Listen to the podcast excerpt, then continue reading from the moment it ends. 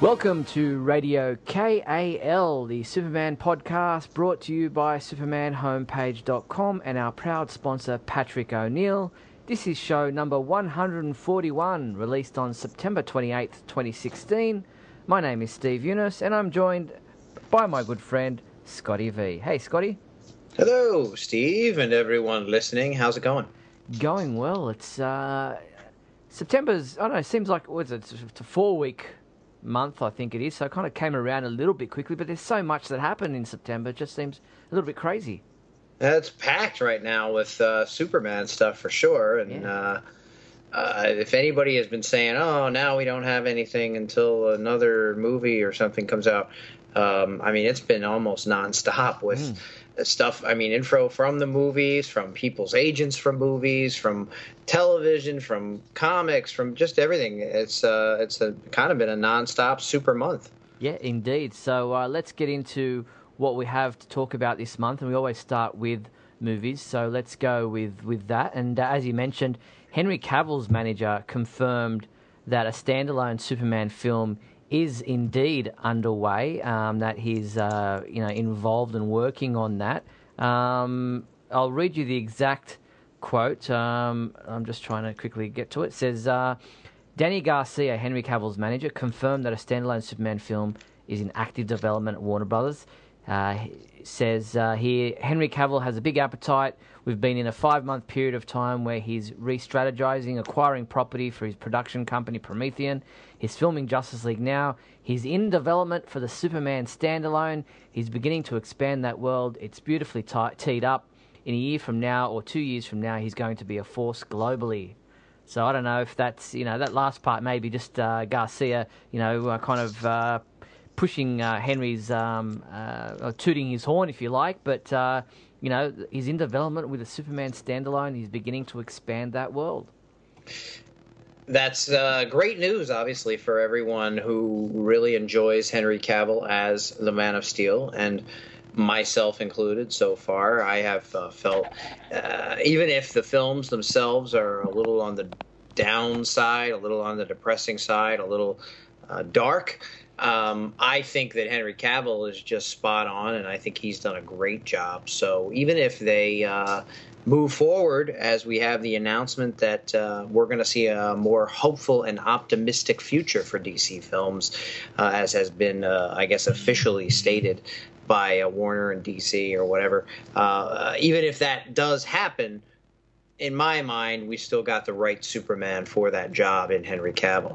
Yeah, agreed. I think Henry Cavill's doing a great job both on film and, and off, uh, on, on the sidelines with everything that he says and these comments and the you know the, the um, promotions that he does, the fundraisers and, and uh, charitable works that he does, uh, and you know everything he's, he just seems to be embracing the everything that is involved with being Superman uh, for this new generation. And uh, my hat goes off to him for, for doing all that kind of stuff, because it's not an easy job. There's a lot that has to go with it. People expect you to be a certain way, to say certain things, and you're a role model both on and off the screen when you take on the role of Superman. So it's uh, it's not an easy job, uh, but he seems to be doing it uh, to a T. Well, I think he's been the poster for hopeful and optimistic in terms of uh, the guy that he is outside of uh, being Superman on film. Posing with fans and uh, showing up for, as you say, these charity events and uh, and just being all smiles and happy and uh, really embracing the role, as you say, uh, on on screen and off. So yeah. uh, just uh, it works for me as far as him being the Man of Steel and uh, this new hopeful and optimistic future that we have coming, uh, I guess, in the future. Mm. Uh, I couldn't look brighter with uh, than with Henry Cavill, I think. Yeah, indeed. And uh, as you mentioned that uh, those words, hopeful and optimistic, that's the uh, the line being touted by Jeff Johns and John Berg, uh, the senior creatives uh, at D C Films, who are, you know, first and foremost looking at the Justice League movie uh, in front of us. And uh, they've talked about, um, with the Wall Street Journal, about, um, you know, people have been thinking that the D C films are gritty and dark, and that's what makes them different. But Jeff Johns says that couldn't be more wrong. He said uh, D C characters are supposed to be hopeful and optimistic, have, and have a hopeful and optimistic view of life. Even Batman has a glimmer of that in him. If he didn't think he'd make tomorrow better, he'd stop. So uh, they're definitely looking at making these upcoming films uh, a bit lighter, I think, with, in their tone. Uh, I think John Berg's also stated that uh, they, you know, uh, we've accelerated that that element of the sto- of the story in the Justice League film to get to the hope and optimism a little faster. Well, I think there. I, I'm of two minds on this, and, and one is obviously uh, we all know that uh, Superman, first and foremost, is supposed to be about brightness and hope and positivity in, in the face of uh, you know great adversity, and, and we certainly have seen great adversity through two movies with uh, Superman, and he's had a hard time, and the world itself has looked pretty miserably on him, and so I think in that element, he took it pretty well and still did the right thing and still was that positive force in the end, even if he was a little down while doing it. But on that same token, seeing him uh, somehow, even after dying and coming back to life, uh, being even more of a hopeful and optimistic force would be good. Now, we don't know where they're going to take Superman as far as this hopeful and optimistic new tone. But uh, generally speaking, he's the number one guy in terms of being hopeful and, and being someone that people look to when they need inspiration. Mm. So uh, hopefully uh, he gets to be one of the people who carry that torch. Now, the, the other part of that, to me, is that this is uh, Jeff Johns and whoever else's answer to we failed at what we were attempting to do. And yes, uh, the the tone is what makes the D C films different. And if you suddenly start going down the path of Suicide Squad and closer to the feel of the Marvel movies, then you have something uh, different than what you were originally doing and more the same of what is already being done. So I am worried and at the same time, to use the word again, hopeful that we will still see the feel that we have seen thus far, but but with it maybe being a little brighter uh, in tone, because obviously uh, they're answering to the critics, uh, to the critical fans, to the people who have been complaining from the beginning that these films are too dark and they don't feel like superhero movies. Mm, indeed. So uh, that's where some of those comments are coming from. And now with the Justice League movie, they uh, have been filming in London and uh, you know, in studios and things that we know of. But now they're moving to Iceland uh, next month and the month after uh, to a a little town, I guess, called, and I'm going to stuff up this, I'm sure, but it uh, it's called Djupavik or Djupavik. Uh, it's a village that only has two permanent inhabitants uh, most of the year, but uh, when the warmer months in summer come around, the population does grow, but uh, the production for Justice League, is, well, expected about a crew of two hundred people will be moving in there uh, to start shooting the film uh, around that area. Certain uh, the hotel Djupavik is being uh, rented for the movie makers, as is uh, a cruise ship in the fjord for the actors and, and staff to live in. So uh, over the October and November, they will be shooting in Iceland for Justice League. Now, when you mentioned that there are only two inhabitants to the village uh, most of the year, uh, is that because it's snowy, cold, icy? Uh, generally, we think of Iceland as being snowy, but we know that it's actually more green yeah. uh, than Greenland.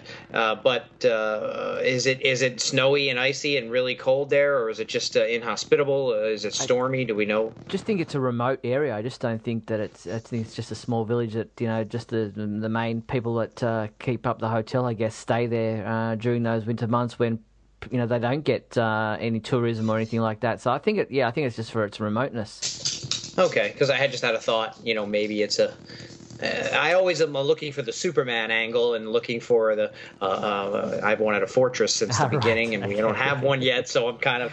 Uh, and obviously the ice fortress in the Arctic was a uh, Richard Donner thing, and we mm. may not even go down that road. So uh, there are many different versions of the of the fortress, and it doesn't need to be in the Arctic, and we may not even get one in this film series. But that was just a thought that I had. And then, of course, we have the cruise ship, so maybe that's part of the film. I don't I don't know exactly, but it's always exciting when they're, you know, these big productions. It must cost a ton of money to do these sorts of things oh, and, yeah. and film in remote uh, locations. You know, yeah, so so far away, and, and, and just a, a giant crew to take there and rent a cruise ship and rent a whole, whole whole hotel and and do this. I think that's why a lot of these budgets for the for the blockbusters, you know, sometimes spiral out of control, because you I see fan films online where the effects look just as good as things I see in the in the theater, but those fan films obviously don't cost two hundred million dollars. So nah.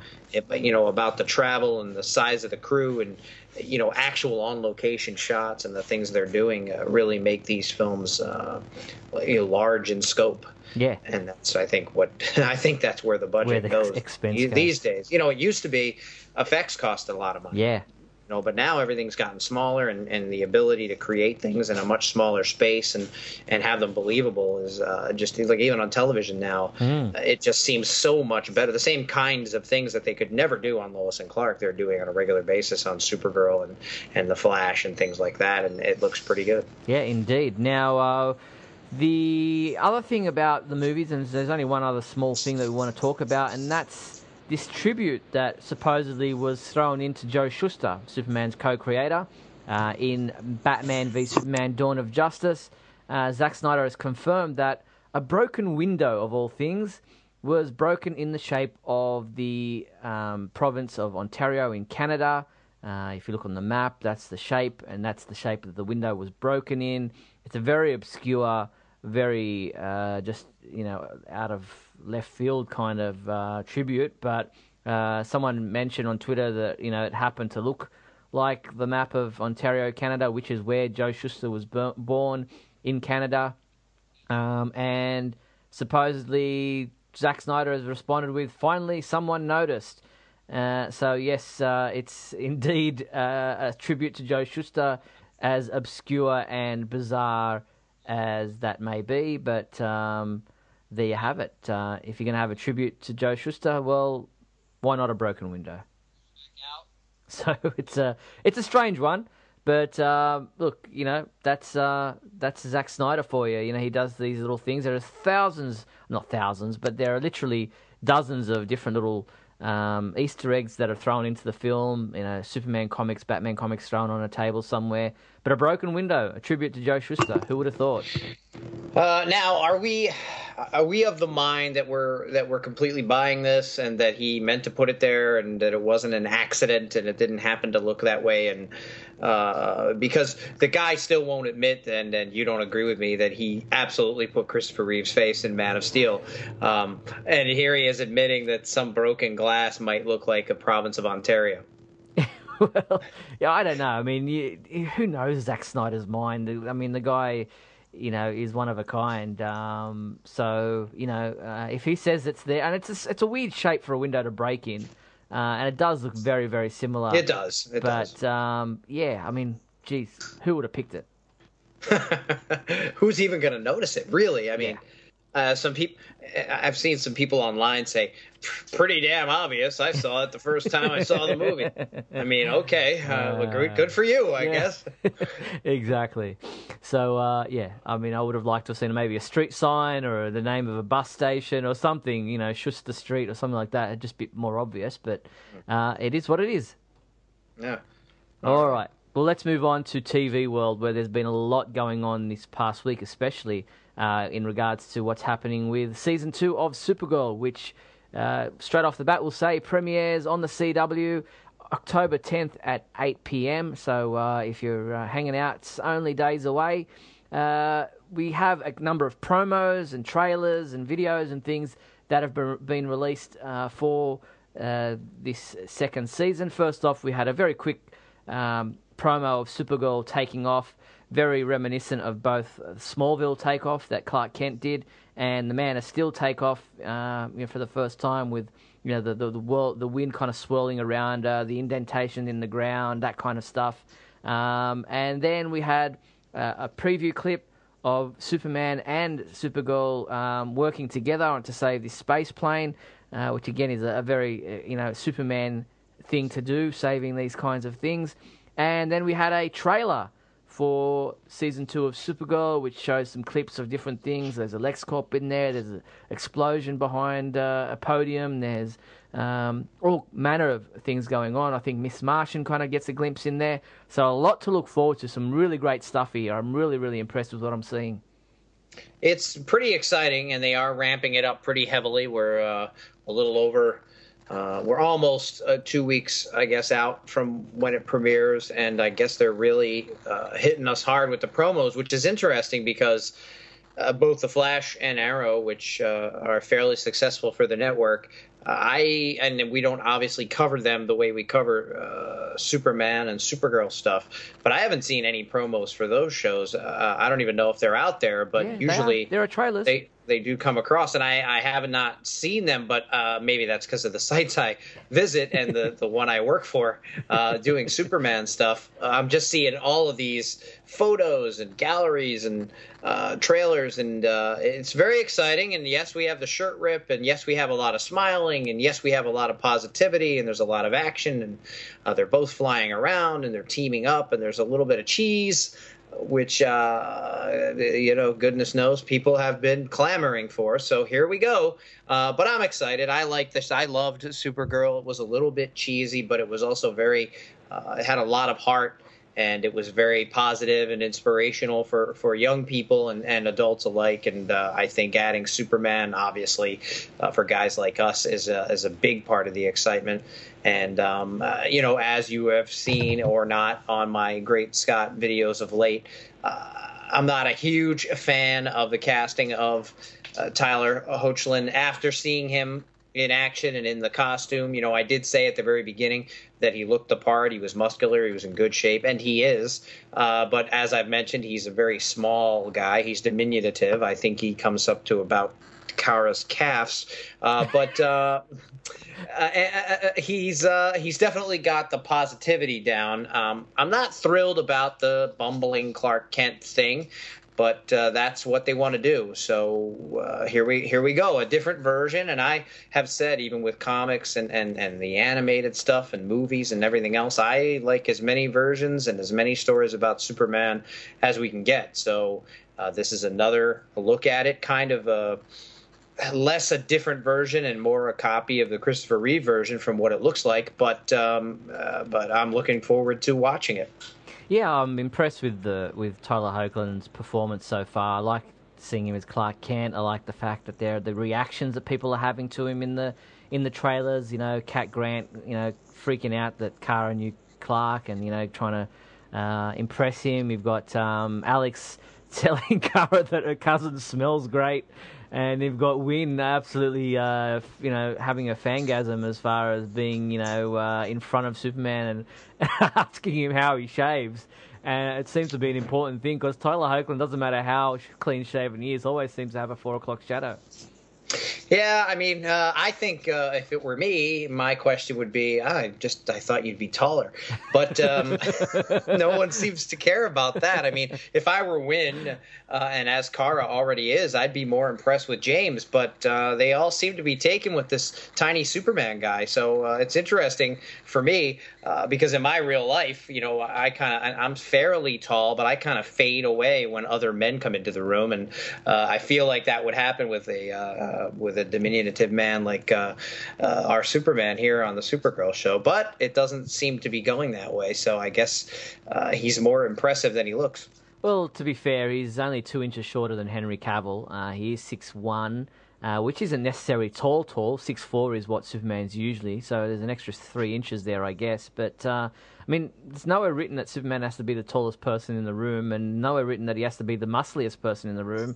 He's Kryptonian. Uh, he gets his powers from, you know, from the yellow sun and from his D N A, not from his height or his muscles. So, um, but so I understand. You should cast Jonah Hill as no, Superman. No, I understand where you. Matter. No, I understand where you're coming from. His superheroes have always been tall and muscular, and that's the way they're drawn, and that's the way, you know, that's what the, it's portrayed as being superheroic.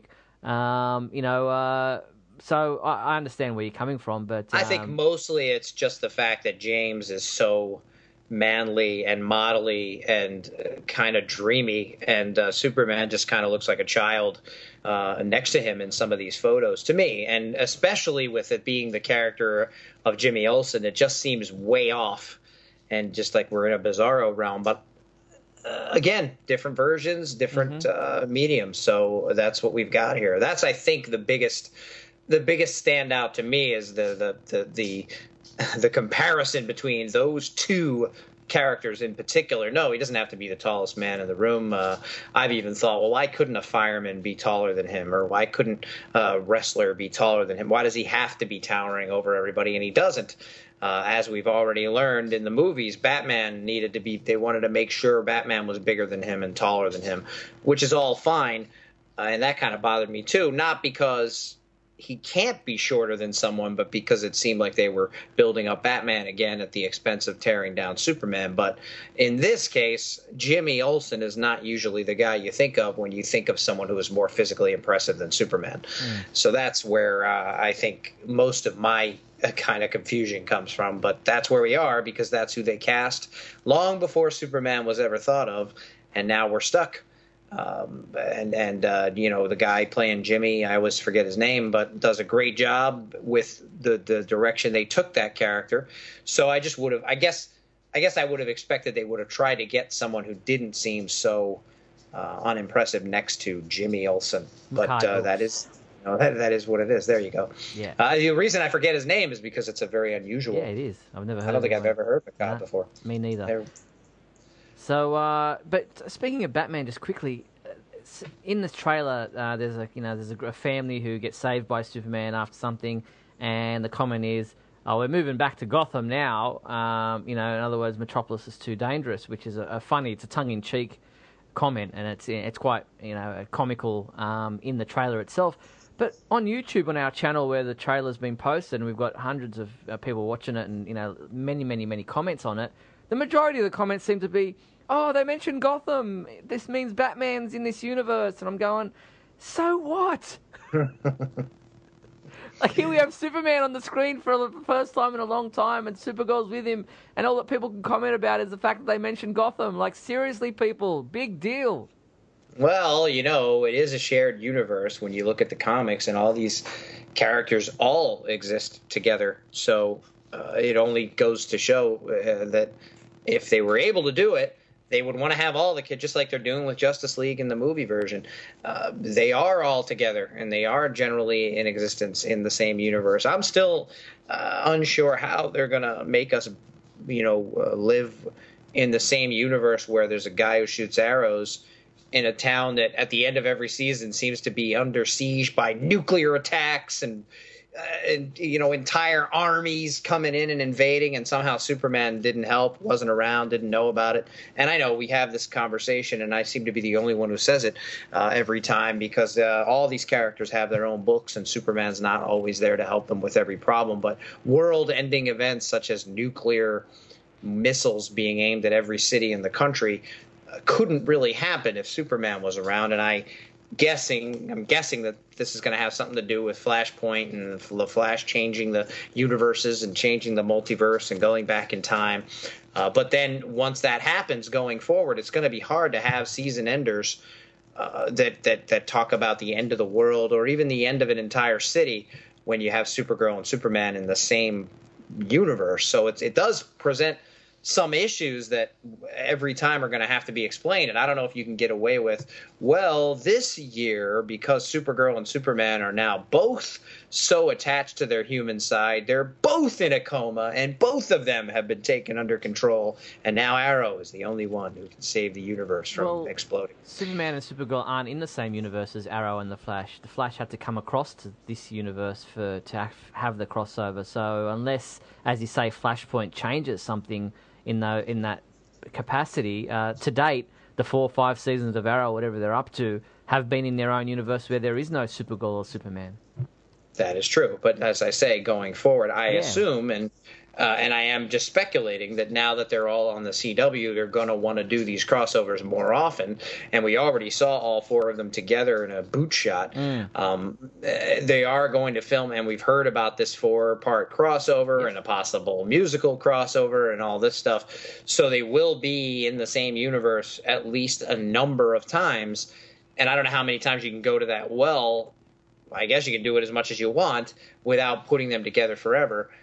So, yeah, maybe I'm jumping the gun, and maybe they'll continue to be in separate universes and they won't cross paths other than the few times they have a crossover. But uh, we'll have to see. Yeah, exactly. Well, there was an official description for Supergirl Season two released by the C W, and it reads, The C W has a new hero, and she's bringing Superman with her. When a new threat emerges in National City, Kara slash Supergirl teams up with her cousin, Clark Kent slash Superman, to stop it. Kara is thrilled to have family in town, but it leaves Alex feeling a little bit left out. Meanwhile, Hank and Supergirl are stunned by the pod that came crashing to Earth. And the episode is directed by Glenn Winter, with a story by Greg Berlanti and Andrew Kreisberg. And uh, as I said, it premieres on uh, October tenth at eight p.m. on the C W. Yeah, it sounds pretty cool. I mean, uh, the weird thing uh, that, that that always kind of seems weird to me is that uh, uh, they're, and maybe they'll cover it, but as I said before, Supergirl was very uh, nasty and kind of standoffish and didn't want Superman around, didn't want anybody talking about him, calling him, getting him involved, having him do anything. Uh, and his story just kind of faded away at the end of last season. Last we saw, his boots were on a table. He was in a coma. No explanation as to why he still was. No explanation as to why he woke up or didn't wake up or where he was at. Uh, they just kind of put him there, showed that he was weaker than Kara, and then he was gone, and now suddenly they're smiling together, they're giving thumbs up to each other, they're high-fiving, and they're teamed up, and they're happy, and she doesn't feel all, I don't want him around-y uh, anymore. And it's, uh, I, again, if it's explained in the story, um, they're, they're gonna, they have a lot, Lucy has a lot of explaining to do in the first few, in the first few minutes, um, Uh, and for those of you who think I'm talking about Lucy Lane, that, that was a I Love Lucy thing that probably didn't go over all that well. But uh, I got it. Yes, I figured you did because you laughed. But, I love um, your vintage. You know, so I'm wondering uh, how they're going to cover that, or if they're just going to gloss it over as we made a mistake and she never should have been that way, but we were doing the whole uh, females don't need men thing but in the first she, season. Did she ever say that she didn't want him around or that she was, you know, I don't think that was ever, I think he was leaving her to her own devices just to le- allow her the space. Well, he did because he admonished Jimmy Olsen and told them, it's my show. I don't need anyone else on my show. I'm the star of this show, and I am the boss, and I don't need... She said it many, many times. Obviously didn't say it was her show, uh, but uh, especially in the episode where Jimmy called, and she would have been dead if he didn't, she made a big point of saying, I don't I don't need anyone in here. I'm strong enough to do this myself. I don't want him around. Uh, not those exact words, but that exact sentiment. And so that's why he said, and he apologizes to her in the uh, text messaging that they're doing through the computer or whatever. Mm-hmm. He says, I'm sorry, you know, uh, I won't come around again, but if you need me, you know where I am. A lot of people I have heard online blaming Superman, saying he's not very, you know, he's not acting like much of a cousin. He's not acting like somebody who would care about her. He's not acting like his only, her only family member. He's ignoring her and not coming around. That is not true. He, uh, you know, didn't come because she made it clear that she didn't want him there, and I'm sure Jimmy called him up and said, dude, I shouldn't have called you, uh, uh but I'm sorry about that, you know. And then he went and apologized to Kara, even though he didn't really do anything wrong. And as has been criticized throughout the season, they were really hitting us heavy with the girl power thing, and I get it, it's supposed to be an inspirational, strong female, uh, but I don't think we need to be shown how much they don't need men in their world in order to be, uh, in order for them to prove that there can be strong women. I, I think that, that that's kind of a backwards way of thinking, that the only way that this girl can be strong and a feminine role model is if we keep away the strong male people that might be in her life otherwise. And also they would have a hard time and didn't cast anybody and weren't mm. planning on using him exactly. to bring him in and have him there. But, um, the way they did it was that she was annoyed by the idea that he would come in and overshadow her, or that uh, somewhat, somehow people didn't think she was strong enough to overcome on her own, so Superman had to come. And and again, a young girl or a young a teenager or somebody might feel that way, but she's a little older than that, and it seemed an immature way for her to act. And I'm just mm. wondering if they're just going to glaze over that mm. and they're not going to even cover that. And you didn't even read it that way. So, uh, and it sounds like a lot of other people didn't either, but my, my specific memory is of that Reactron episode where she was really pissed that he came in and saved her life, uh, yelled at Jimmy and yelled about him. And, and so, uh, I think she was embarrassed that she needed somebody. Yeah. Um, and so he stayed away the rest of the season until I guess the whole world was going to be taken over or whatever, and then he was kind of useless there. But hmm. uh, I'm wondering, I just wonder how they're going to uh, – a lot of times shows do that. They gloss over their own continuity that they created uh, because it doesn't anymore mash up with what they're trying to do. But yeah, um, uh, very true. See. Yeah, exactly. All right, so uh, we have had some comments from Tyler Hoechlin about his version of Superman, and I know that kind of angered you a little bit uh, in your uh, Great Scott segment. He says, uh, it's Superman as I think he was intended to be, which is just an incredible symbol of hope to kids that they can do anything, that they can be good people, and that good people can triumph over evil. You don't have to be dark and brooding and always in a state of masculine toughness. He sits in that very hopeful and optimistic place that Kara tends to be in. Now, that's he, I think that's spot on. He says exactly what I think Superman needs to be. You know, needs to be hopeful, needs to be inspirational, and needs to, you know, show people that you can be good and that good can triumph over evil, and that uh, you don't have to be, you know, a tough, you know, masculine kind of person to be a good superhero or a good man in any capacity. I think where he kind of maybe ticked off for some some people was that line of you don't have to be dark and brooding. Uh, that maybe some people thought that he was indicating the Henry Cavill version of the Superman character, and that, you know, they're trying to do something different to that. So uh, I know you took it as him kind of attacking uh, the Henry Cavill Superman and uh, and perhaps having a go at that version of the character. Well, it's only, I think, I don't know that I've heard anybody else say it, and uh, I know uh, when Zack Snyder does or says anything, it gets scrutinized up and down the internet and all over the place. Uh, I'm sure if Henry Cavill would say something questionable, he hasn't, because he's very classy and he loves that he's involved, and he wore Suicide Squad shirts, and he, he, you know, he wasn't the one that drew a penis on his Suicide Squad shirt. It was somebody else from that movie. Uh, he's been very hopeful and excited and just uh, happy to be in the universe, while other people, uh, to me, seem to continually insult him. Uh, the girl playing Harley Quinn, I think it was a very classless thing she did. Uh, maybe she thought it was funny, but she ruined his shirt. She ruined the experience. Uh, and all the other people's signatures that are on there are now tainted, uh, tainted by that being there. And so I don't think she should have done that, but that's something different. And we didn't talk about that, and I don't know that we're going to. But similar here. You're mentioning the one little part, and, and from my view, definitely that part, but also just the statement as it is. It, it is true, as you say. Superman should be inspirational. He should be hopeful. He should be good for kids to see that they can accomplish anything and that they can be good people and and, and triumph over bad people. Uh, but the way it's kind of highlighted, you can be a good person and still triumph over evil. I think that that's a slight toward and an agreement with everyone who says the Superman in the movies isn't a good person and isn't a hero and doesn't need to triumph over evil because he himself is part of the problem. And then you go into doesn't need to be dark and brooding all the time.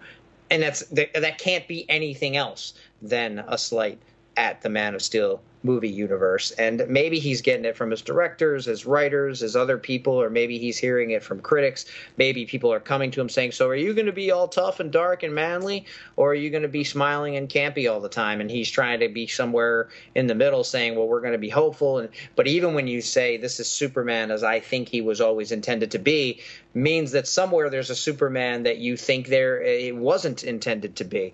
And again, I tend to overanalyze, and maybe I'm reading into things that he did not mean, uh, but it seems to me that he is most certainly making a comparison, if at the very least at the part where he says you don't need to be dark and brooding all the time, although I think it starts much earlier in the statement, and there's a comparison in almost every line. If you highlight at the right spot, uh, you can be good. You don't have to be dark. You, you don't have to be tough and manly and serious. It's all stuff that we get in the Man of Steel movies, and it could be helpful from a marketing standpoint, because I think the it's clear to me in the ads, and it's clear to me in the uniform, and it's clear to me the way that they are portraying this Superman in the Supergirl universe and the Supergirl show in general, that they are absolutely playing to the people who hate the Man of Steel universe, because they are doing the complete opposite of that. And let's say you didn't hate it.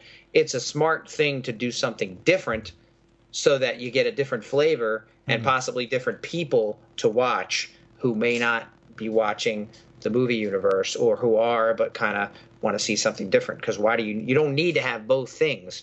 You don't need to have them both be the same. And so why not be different? But mm-hmm. it, it's one thing to say, and Henry Cavill said something similar to this without the knock on anybody else, just said, he was asked, you know, are you going to do any homage to Christopher Reeve, whatever? And and his response was, uh, you know, those films are classics, and Christopher Reeve, and no one could ever replace him, and no one could ever do what he did with the role. We're doing something different. We're doing our own thing, and we hope people like it. And I think that that's really the road you should take.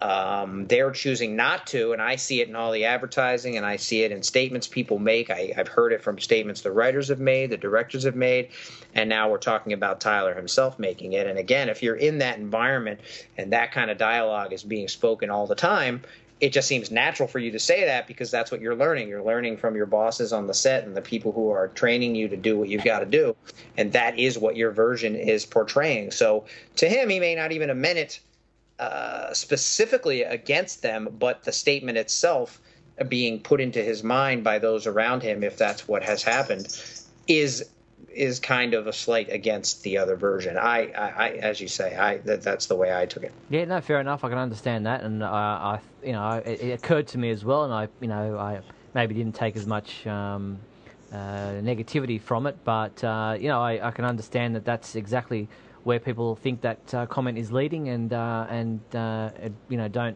uh, begrudge you the, that you know that uh, that reading into it. So um, yeah, I definitely think there is some slight there towards the Man of Steel film, but um, you know, whether it was intended to be as harsh or uh, you know, as critical, uh, I don't know. But uh, it's uh, it's it's interesting to debate it, because it's it's definitely some sentiments there, and uh, and maybe that's what a lot of the people want to hear if they didn't like Uh, the films, that they want to hear that there's something different being done. So uh, it is uh, an interesting comment uh, just the same.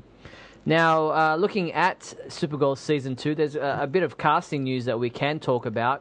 Uh, Deitchen Lackman, uh, Australian actress, has been cast in the role of Roulette for Season two. Uh, she's probably best known uh, for... Uh, I'm trying to think about her, her uh, role as Anya in the T V series The one hundred. Uh, not a show that I watched, but uh, I believe it was very, very popular. And uh, she'll be playing a Roulette, as I said, a supervillain who operates a metahuman fight club. And um, is uh, it says here that uh, Veronica Sinclair runs a gambling establishment for supervillains where they can bet on events such as captive superhero death matches.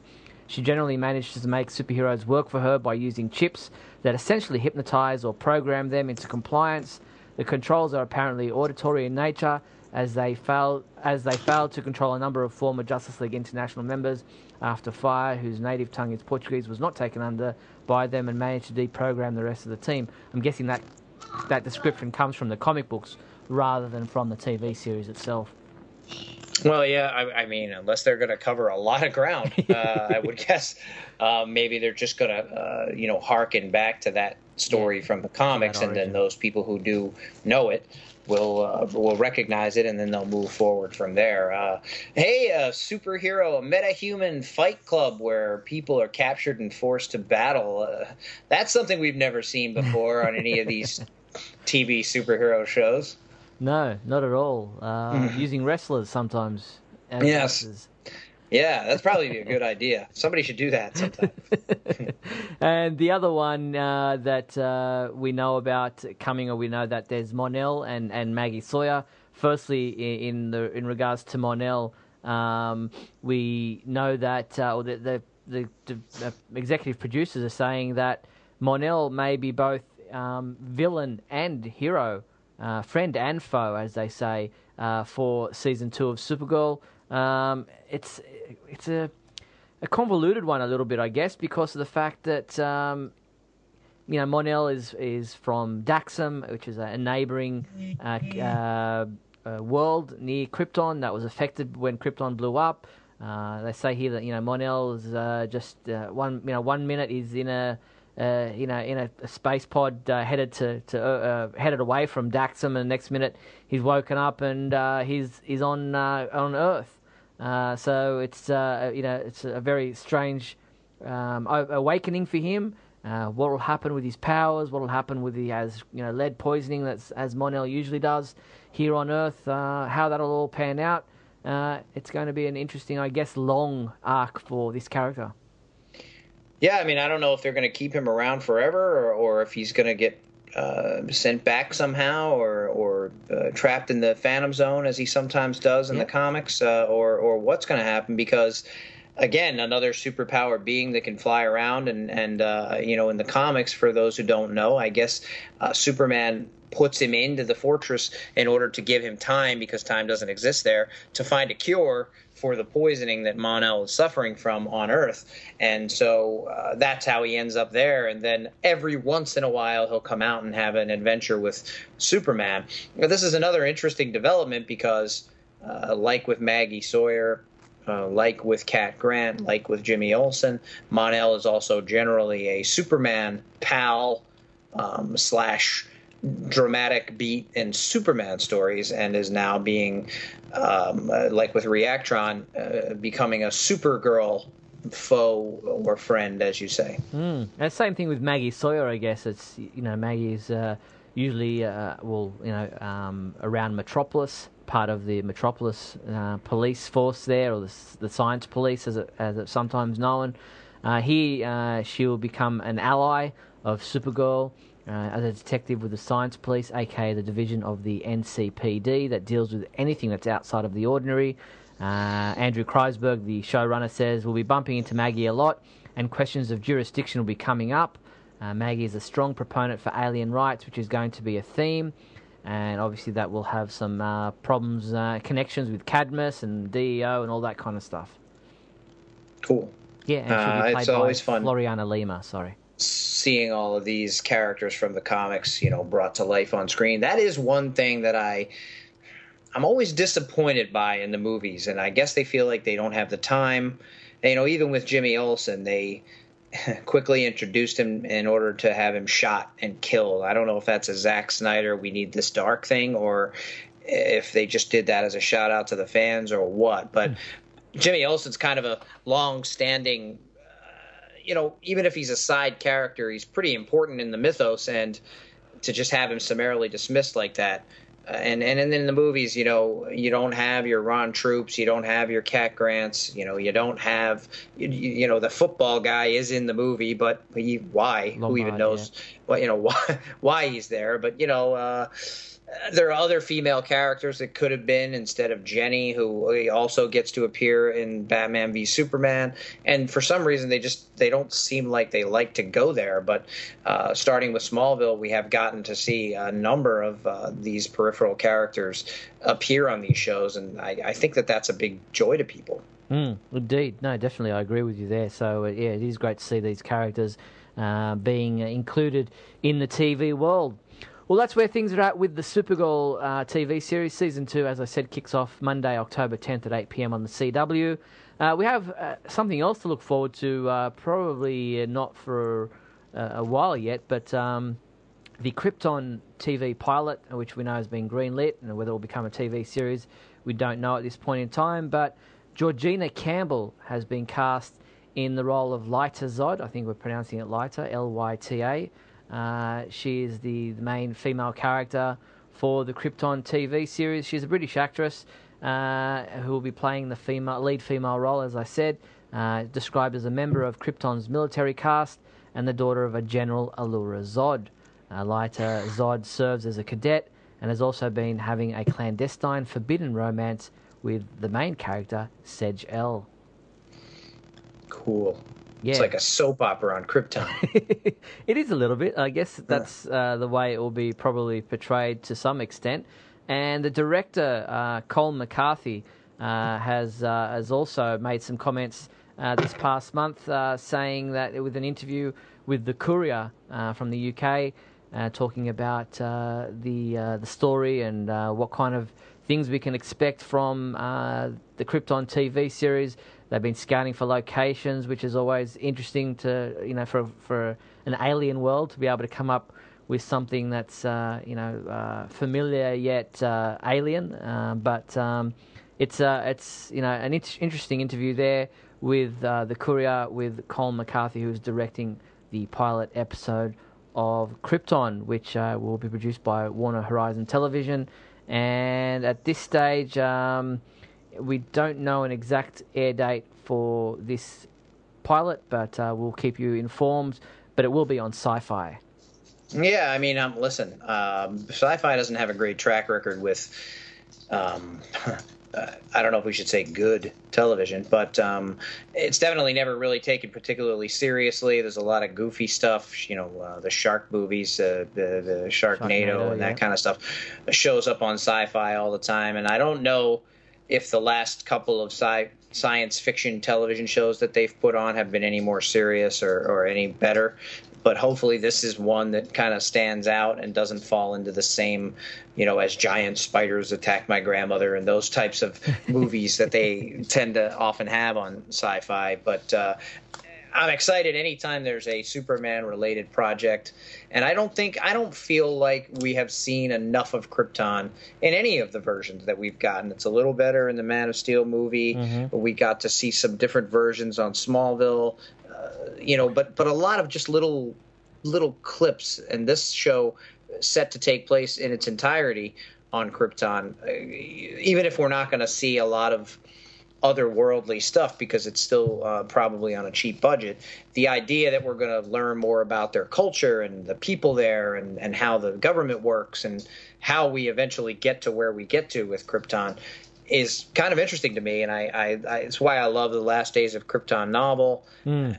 I just love that. You know, a lot of people would say, well, if Superman's not in it, why would you even want to? Uh, but I find it very interesting, and it adds more, a lot more to the mythos, and, and so hopefully this show takes that opportunity and, and uses it well. Um, Georgina Campbell being cast, it, uh, something I noticed, and I, I know, you know, these days where everything is colorblind and nothing matters, and it doesn't matter who you cast in any role. And um, I'm, I'm interested to see what the fallout will be when the inevitable Black Superman is eventually cast. Uh, but uh, unless I'm wrong, uh, she's uh, she is ethnic in some to some degree, uh, uh, from Aren't what I can all? tell by the picture. I'm sorry? Aren't we all? Well, yes, but not white, nah. uh, which uh, generally Zod. I'm only bringing it up because I don't think Zod or his uh, family line, to the extent we've seen him, has ever been anything but white. And, uh, and for a lot of people, that's a good thing because, again, it represents diversity. And we've got Perry now, we've got Jimmy, and it just seems like uh, all bets are off. I remember when I was in New York, and, and I don't do it as much anymore, and I, I still want to get back into it, but you would see, and it wasn't it wasn't ever looked at as being racist or or discriminatory. I mean, but it was at its face, you know, it was discriminating against you from getting a role, but it they would have no problem in the in the trade books that you would pick up to look to see where there were auditions. It would say, you know, uh, guy for George Washington needs to be this, needs to be that, and white would be in there. And now you have musicals like Hamilton, where everybody's there. There are, and uh, you know, and this is history. So, so we're not even talking about only fictional characters can be any from anywhere and from any race, but we also have.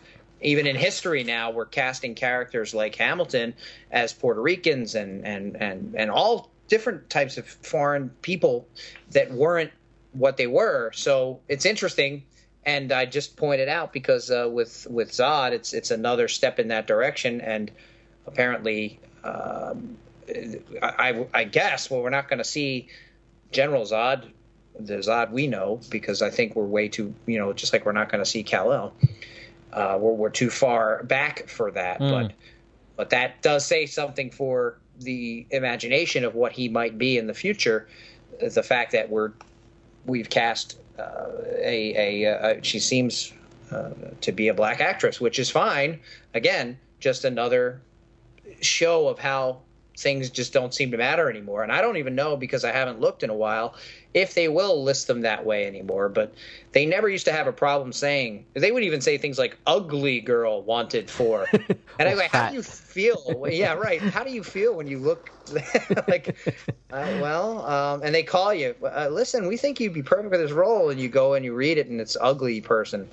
Um, but, but, uh, it doesn't seem like that is even, uh, part of their thing anymore. They don't even look at who or what it might have been. And of course, this is a character we've never seen. So the mm. argument there could be, well, how we don't know this person, so she could be anything. Yeah, and to be fair, uh, Kryptonians, I don't think, uh, until uh, probably uh, more recently in the last ten years have ever been shown to be other than, anything other than white. I think it was uh, it might have been a shock to people in nineteen seventy-eight uh, when Zod had a British accent.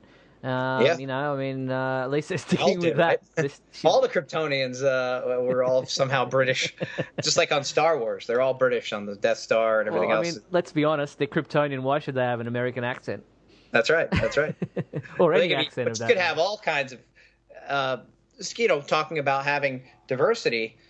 It, just like back then, there should have probably been black people yeah. and Asian people and all kinds of people and all kinds of different dialects. I always, I thought, and I mentioned this to you when Man of Steel was out, I really wish that they would have done that whole Spoken opening sequence uh, with uh, subtitles, yeah. like a Kryptonian language and and, uh, and subtitles. I just think it would have been so much cooler because, like you said, why would anybody have an American or a British accent on Krypton? They're on another planet, but mm. uh, I, I think, guess they do the same think, thing on Star yeah, Trek. I think I remember speaking to Christine Schreier, the uh, the the woman, the doctor who came up with the written language, and Uh, she's spoken to us in some Kryptonian.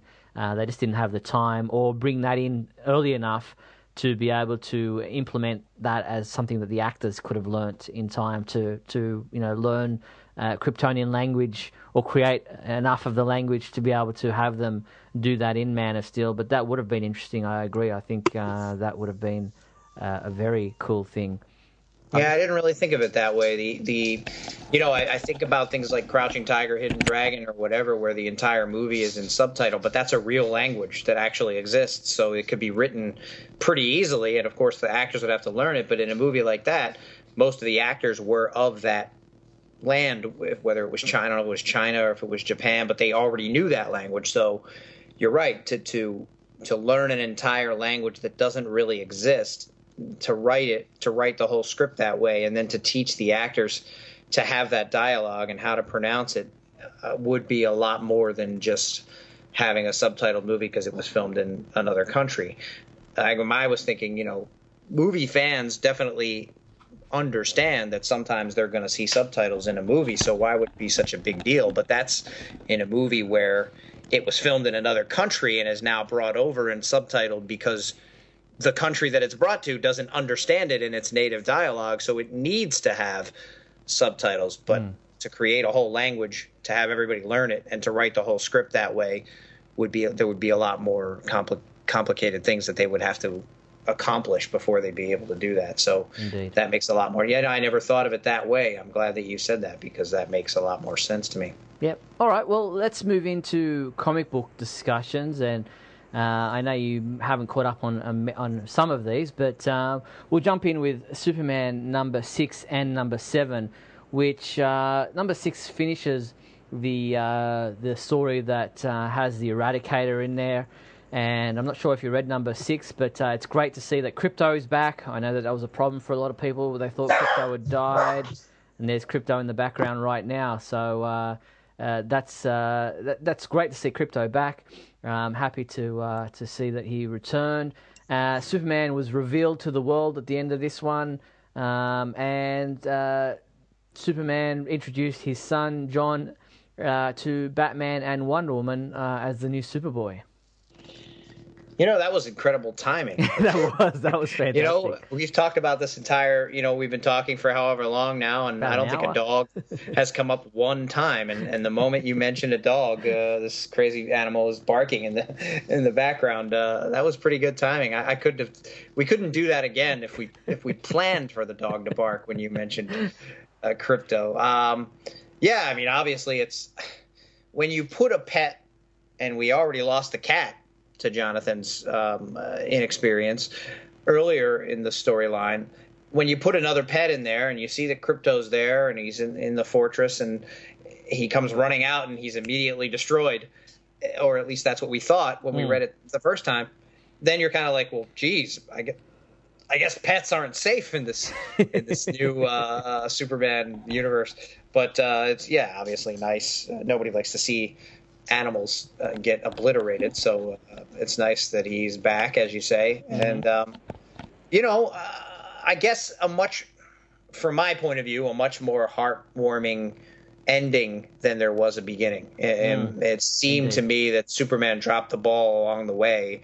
Uh, you don't, if you're Superman and you know how dangerous your powers can be, you don't allow a child to reach the age of ten, almost eleven, with these powers. And I know they only developed at the beginning of, or at the end of the Lois and Clark story.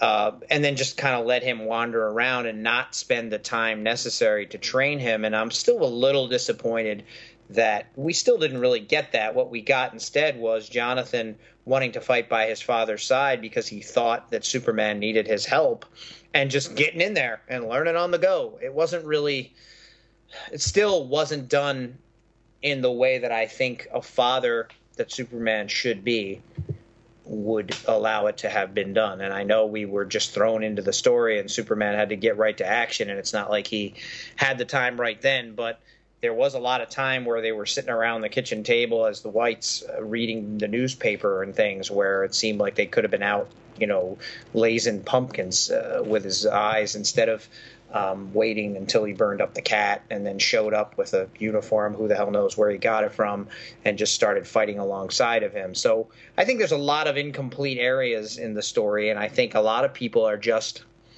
very happy to have quote-unquote their version of Superman back, that they're much more willing to overlook the types of things that they had a problem with with the New fifty-two Superman, but but because it's um, b- back to the guy that they wish never went away, it's a lot easier for them to accept things that seem to be missing to me. Yeah, I can understand what you're saying there, and I don't know if... Um...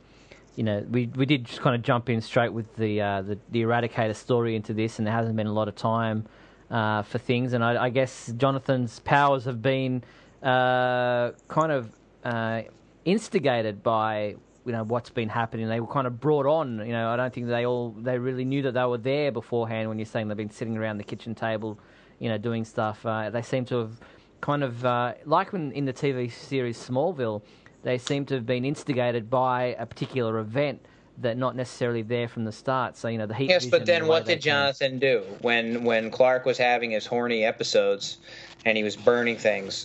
Jonathan, as soon as he found out about it, didn't blame him, took him outside, and they learned him to control it, right? They learned him. They learned him. Uh, to control it so that he didn't go around burning people's cats alive. And that's what a father did. Uh, Superman just ignored that. The, the, the moment I'm talking about when they're sitting around the table is after the Lois and Clark story, where Jonathan saves Lois by opening the burning, flaming door and they fly out of there. At that point, they all know that he now has powers that have developed, and uh, and he's still sending him to his room and yelling at him, as opposed to um, uh, spending days and time, because he wasn't being full-time Superman at that time, showing him how to use these powers. And, and uh, that's, that's I think, he had time for that. Not in the middle of the story, no, but but there was time between Lois and Clark, because we saw them. When, when Jonathan went outside and burned up the cat, Lois and Clark were inside just hanging out. Nothing was going on. They were just sitting there reading the paper and having breakfast, mm. and they had all day. Uh, that was at least one day there. And there were other days, you know, before and after that, before anything else happened. So there's a little dro- ball dropping, and maybe it's not Superman, since he's an imaginary, non-existent character. Maybe it's the writing. Yeah. And I'm just all I'm doing is trying to point out. I don't think it's devil's advocate so much as it's just trying to point out that we're not that much better than we were during the Grounded storyline and before that, when people were unhappy with the way the writing had been going, and they just thought everything was floundering and nothing was really going on, and the, the stories were lackluster. And then we had the New fifty-two, where no one liked the change to begin with, and then also the stories were kind of lackluster and there wasn't a lot of great things happening. So now we have a number of great things that I think people like to see: Doomsday and Eradicator and Crypto and and Superman, you know, being more, I guess, positive and, and, and similar to what they remember before the New fifty-two, but we still have these these missing parts, and, and I think it's errors in writing that we had before that people were disappointed with back in the day, and I think mm. the day was Wednesday. Well, I think the uh, I think the thing that people are enjoying the most is uh, the more of the positive spin on things, and the more up uh, hopeful and optimistic stories. There's that saying. again. And I think that continues in Superman number seven, where uh, after having, you know, done some superheroics, Superman uh, Clark comes home to Lois and Jonathan and says, look, you know, uh, I'm hanging up the cape for tonight. Uh, you know, we're going out to the Hamilton County Fair, and we're just going to, you know, no Superman costume. I'm just going to, you know, uh, be the dad, and we're just going to have fun together as a family. And, you know, there's some superheroics, but uh, in a in a Uh, very smart fashion. He doesn't don the Superman costume. He, you know, uh, puts on something else and and uh, stops these uh, thieves from uh, robbing the uh, the concession stand, and uh, is still able to have fun with his family and uh, do all the things at the fair that they need to do. And it's just a nice kind of, you know, home homegrown story where, you know, Clark and Lois and their son are going out having fun, and, and there's a lot of kind of, you know, like side things that are happening that's uh, quite entertaining, and it's uh, just a nice story, uh, Superman number seven. Now, this is going to be me playing devil's advocate a little bit. Uh, meanwhile, somebody's parents are being murdered in an alley somewhere, so that twenty years from now they can become a vengeful superhero oh, in order to on. avenge their parents, and Superman's off enjoying a fair. Well, he can't be Superman twenty-four seven, and I think that's been a story that's been done so many, many, many times over the years, that he has to be Clark Kent. He can't save everybody. You know, how does he decide who gets saved, or when, when he has sleep, or when he has a meal, or when, you know, he he just it just just doesn't, you know, it just doesn't work. Yeah, I guess I just uh, uh, when it's when it's pointed out to me specifically, I'm just definitely not going to put this uniform, no matter what happens. I'm going to dress as anything else, or I'm going to stop anything else. So he's stopping some petty thieves from getting away with twenty dollars in concessions. Meanwhile, uh, whole countries are being wiped out by tidal waves. But again, you say uh, it's happened over the years, and there's really no way around that unless you say uh, that's all he does. And probably, based on everybody's opinion of who Superman should be, most people argue that that uh, he would never give up, and that he would never stop fighting, and that he would always do the right thing. He probably shouldn't have a life outside of being Superman, but that's not who this character is. So there is a little bit of, uh, you know, again, it's devil's advocate, but it's also kind of pointing some things out. The idea that everybody kind of wants this perfect Superman, and Henry Cavill's not it because he's too depressed in the movie, and there's too many terrible things happening, and it's too dark. Uh, but j- just... as it is on its own, he's such a selfish character that he's not out there twenty-four seven stopping tidal waves. So he's not this – and again, I think he's the perfect hero. He's my favorite. He's the greatest ever. Nobody's better. Uh, but he's not this perfect paragon of only doing the right thing for yeah, everybody exactly. else all the time. He just isn't. He's got to be Clark Kent. That's who he is, first and foremost. I mean, he's got a job as the, too. Like, who, who's to say why does he, you know, become a reporter, and why does he do all these things? Why does he work at the Daily Planet? Why should, why isn't he just twenty, Superman twenty-four seven? And I think we've had stories, as you said, uh, many times about, you know, uh, Superman ruler of the world, or uh, you know, Superman, um, you know, where he's, you know, sitting there with monitors at the fortress, just watching everything and trying to monitor everything and be there all the time. And it just doesn't work. There's got to be a balance, and I think. Uh, You know, we've kind of all understood that. But, yeah, as people say, you know, they, they, he can't just be this perfect Superman that people expect. Uh, it just doesn't work. It's just it's just not a story that I don't think it, really anybody wants to read. I think we all like the whole Clark Kent side of things. And, the, you know, okay, he's not Clark Kent at the moment in the comic books, but he's still a, a person outside of being just Superman. That's the idea of the the conflict, the whole thought that, you know, on the one hand – He's got to he's got to be a certain way, but on the other hand, when he's not that certain way, it's okay. But you don't really look at it most of the time. It's only when you want to criticize. So I don't know where exactly I was going with it, but the idea that um, he, he could be a, a let's say a, a super surgeon, a scientist, a guy who found cures for AIDS and cancer and everything else, and maybe that would save more lives. I don't know. Mm. But my my my always argument was, well, because they say, well, why is he a reporter? Why is he with Lois? Why does he waste time going to a baseball game with Jimmy? And my answer always was, well, because he wants to. I mean, exactly. He's got things he wants to, just like we do. That's right. And, you know, you don't see even people who – are great human beings who really go into public service and spend their their their personal, their public lives and their professional lives doing everything they can to make other people's lives better, still have dinner with their family sometimes, and still have downtime, no and still have vacations, yeah. you know. So, uh, yes, uh, everybody thinks of him as being better than us and above us and above petty squabbles and more positive than us and more of a hero than any of us could ever be. But he's also very much like us, and I think a lot of what happens in the Zack Snyder universe, the Man of Steel universe, the the, the stuff that happens to him that brings him down and makes him say some things that sometimes fans don't recognize as something Superman would say, shows us more of this humanity. You can see it in him saying, I'm not going to be Superman today. We're going to go to the Hamilton Fair and we're just going to have a fair, good time. Or you can see it in him being upset that everyone seems to hate him, even though he's doing everything he can do and he really feels like he's doing the right thing and he's trying to help, but things are just going wrong. There are ways to show that he has human emotions and that he has weaknesses in that manner the same way as we do. And I think that it's this, I think it's the same, showing him at the fair with his family, showing him saying, I have to convince Batman or he has to die, when we see through the movie that there was no intention of ever killing Batman. Otherwise, Batman would be dead because mm-hmm. it would have happened in seconds.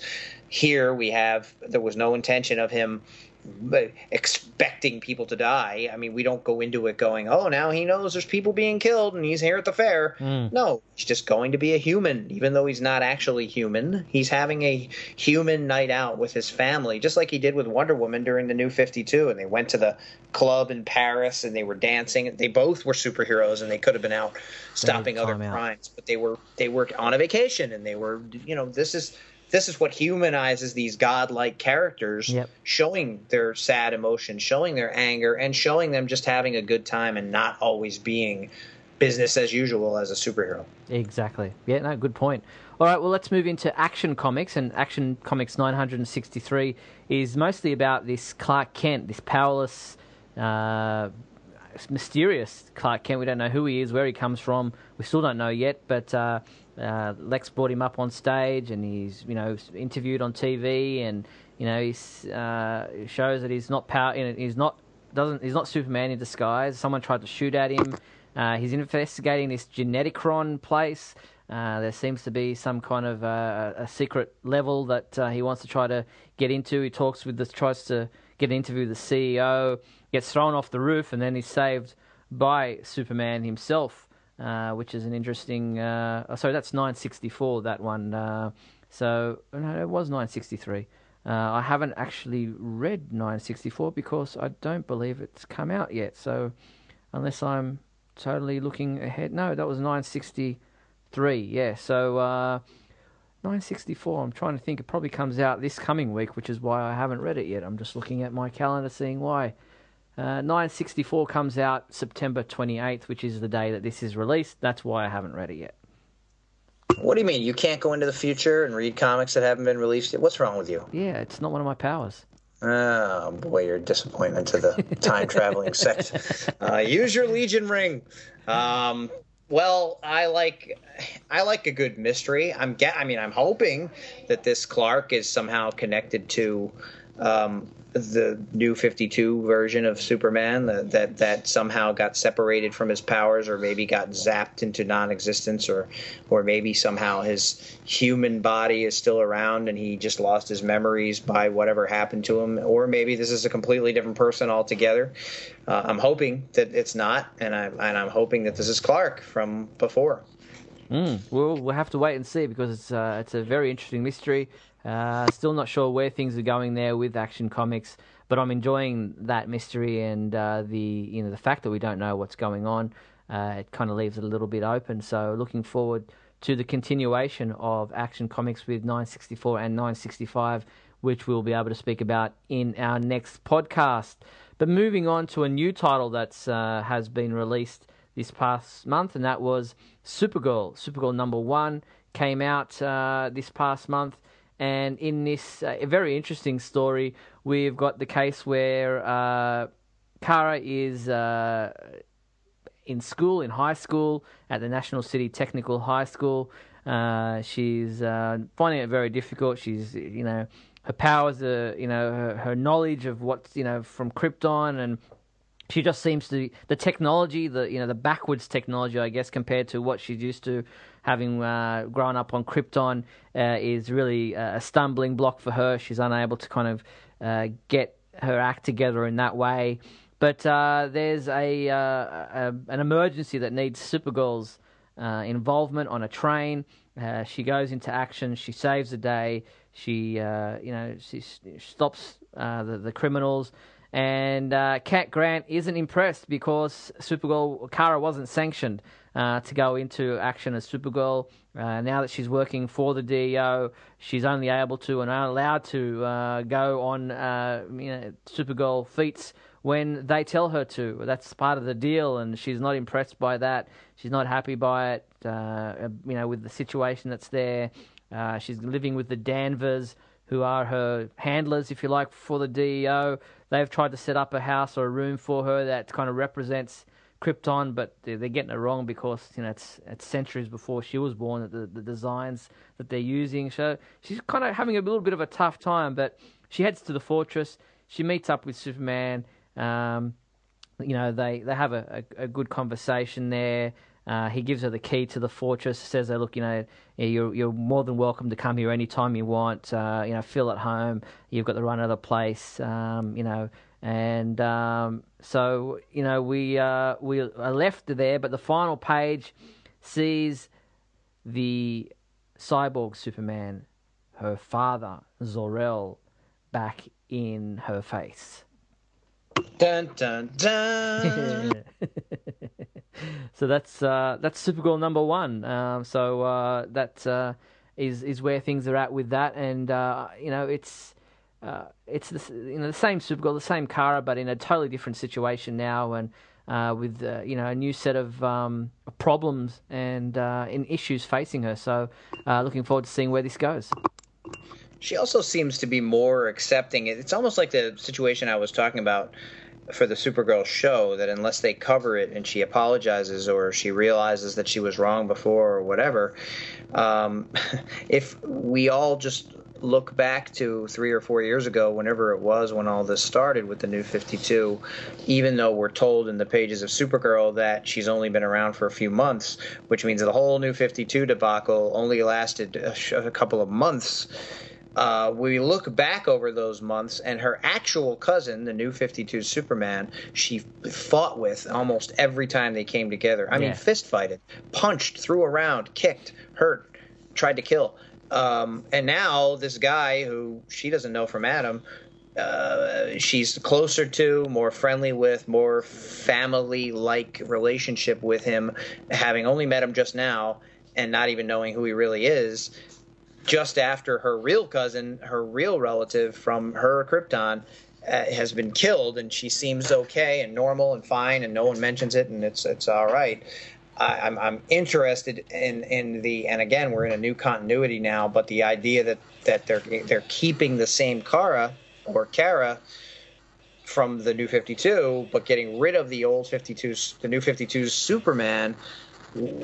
What's the implication here that she suddenly is super comfortable and not such a uh, uh, mean person who wants to fight Superman at every turn? Mm.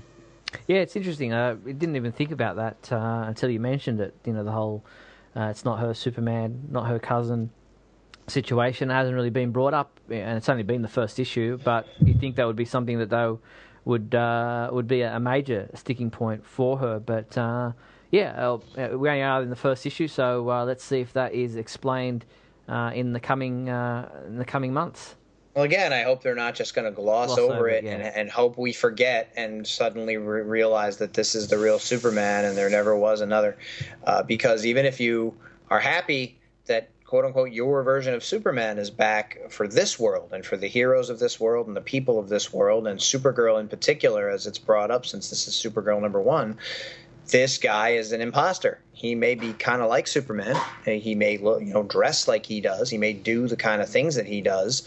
Um, but but my, you know, uh, if I'm Supergirl, my Superman, the guy I wanted to punch in the chin every time I saw him, uh, is now dead, and, and you're just some guy that's here. And Batman should feel the same way. Wonder Woman should feel the same way. They should all feel the same way. So unless the plan here is for the Watchmen to somehow grind everything together so that everyone forgets and that these are the only versions we ever knew and uh, everybody thinks they are what we th- want them to be, this is going to be a problem forever unless they just expect us to forget, and maybe people have and, and don't even care because they're just happy with the way the stories are going now. But uh, it, it I think about it the whole time, and my head like threatens to explode uh, while I'm reading because, oh, we're going to make this easier, and we're going to, you know, it's the same when we launched the New fifty-two. We're going to make it more accessible for new fans and things. But we have more confusion going on once again because of all of these things they're still trying to keep intact. Meanwhile, rebooting other things, but still trying to keep them all in the same universe together. So it's it's a little uh, it's a little bothersome for me.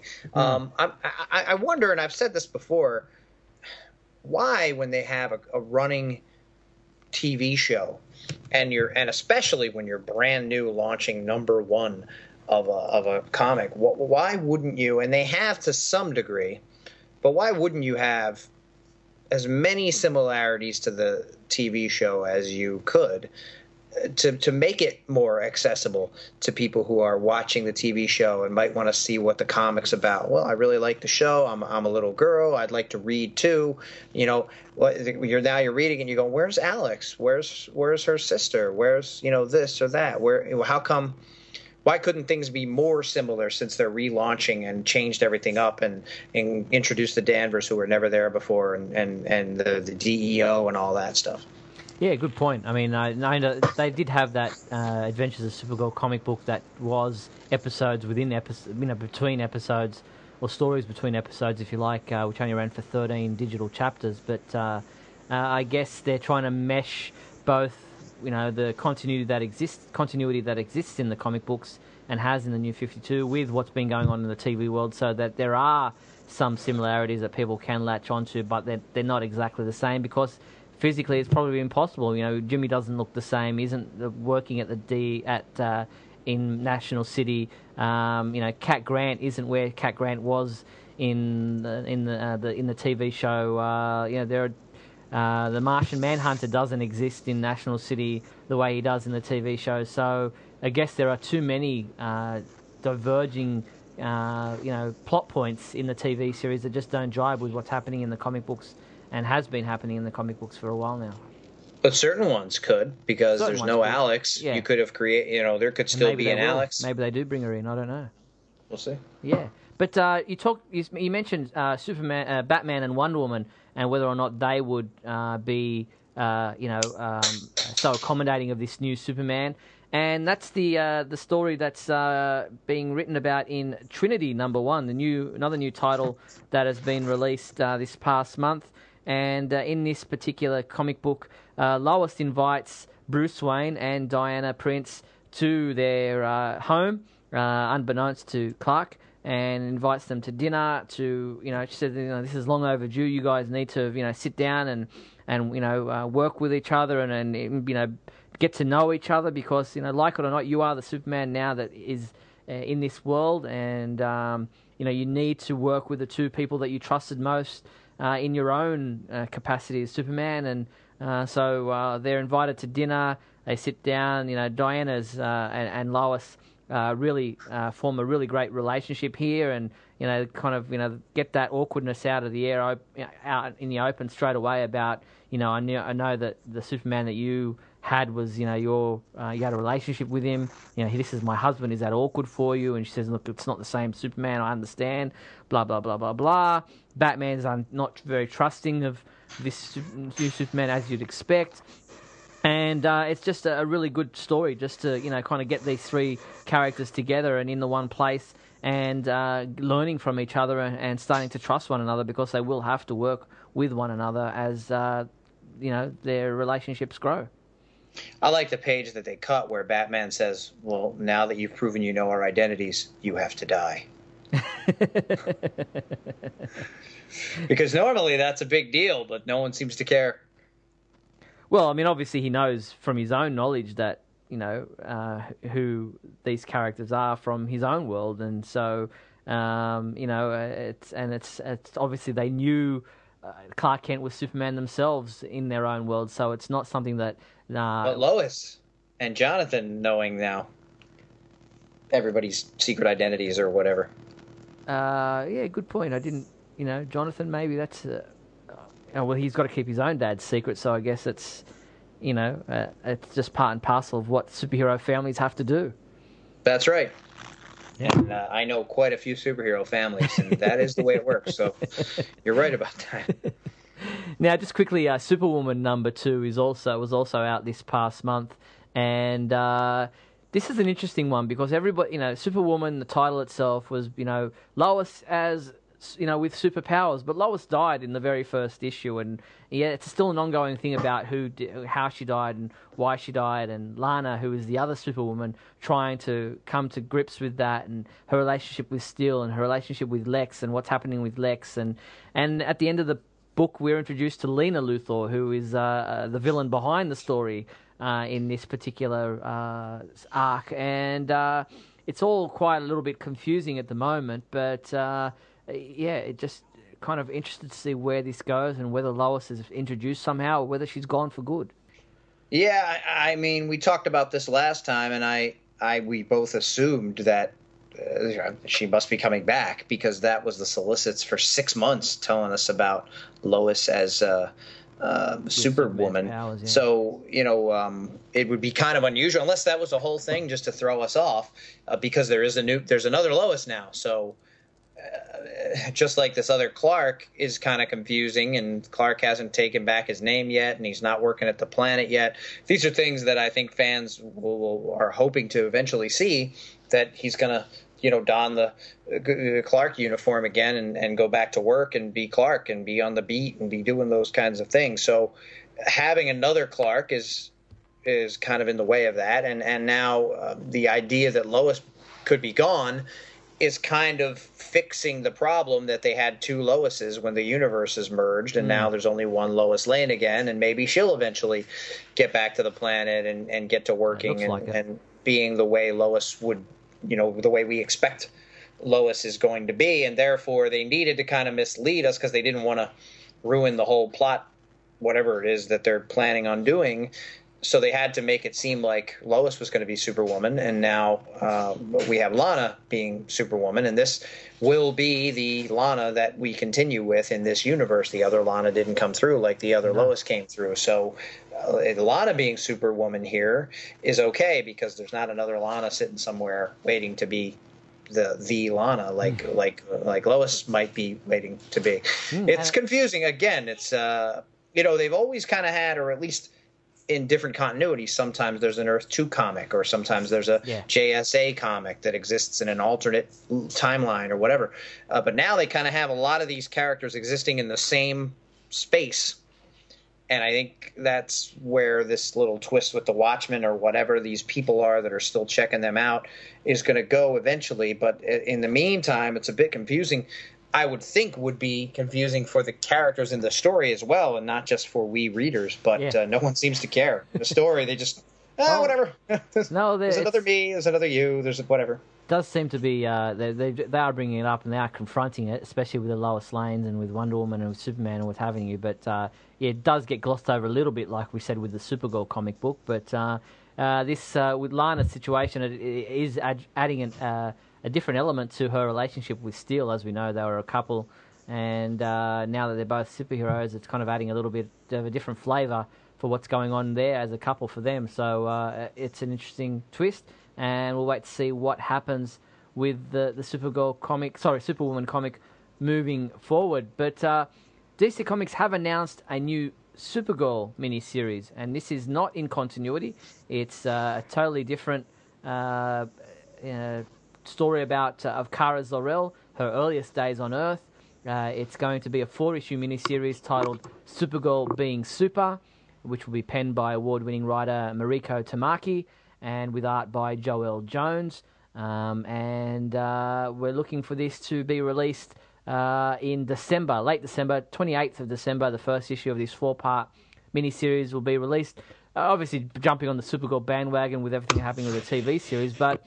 Uh, with the Rebirth era having just been launched, uh, I wonder if it's really necessary to have a new out-of-continuity Supergirl story.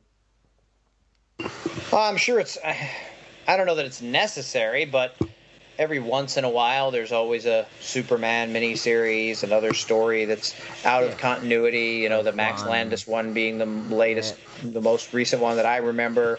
Um, uh, over the years, there's been, uh, what was that Alien Crash Landing one that was a couple of books, and then there was... Um, you know, not necessarily a new origin every time, but just a story, an adventure that takes place somewhere else. Or I don't know if this is going to be another origin, but uh, if it's just an outside of continuity standalone Supergirl story, it's uh, it's just as welcome to me as as a miniseries starring Superman or, or anybody else, I guess. Yeah, yeah. So that's a four-issue miniseries uh, starting in December. So looking forward to that. Now, uh, beyond that, um, I guess the only thing I really want to make mention of uh, before I, I, a bit of a serious uh, story is the McDonald's toys that are out now for Justice League Action and D C Superhero Girls. Uh, with your Happy Meals in the U S, you can uh, get these Justice League Action and D C Superhero toys, uh, D C Superhero Girls toys. Uh, you don't have to if you're not... Uh, person who wants to eat McDonald's, you can go up and, and ask to, to purchase the uh, the toys themselves. You don't have to buy the Happy Meal, I believe. So uh, they are out the, out at the moment. Uh, we don't know yet when Justice League Action will premiere on Cartoon Network. Uh, we did have Jason J. Lewis, the uh, the voice of Superman for Justice League Action, on our live radio K A L program a couple of weeks back. Uh, a great guest, uh, an awesome guy. Uh, he's really uh, keen to keep up with us on what's happening with Justice League Action. He thinks it might be mid-October, but there's no official uh, uh, premiere date for Justice League Action, the new quarter-hour animated series on Cartoon Network, but we'll uh, keep you posted. But in the meantime, you can collect the toys from McDonald's. I think it's awesome that you had him on and uh, that you're able to get guests like that and that they want to talk. And, and yeah, uh, you know, it's, it's, I think it's great that, cool. that, that there's some, you know, and that's good too, because...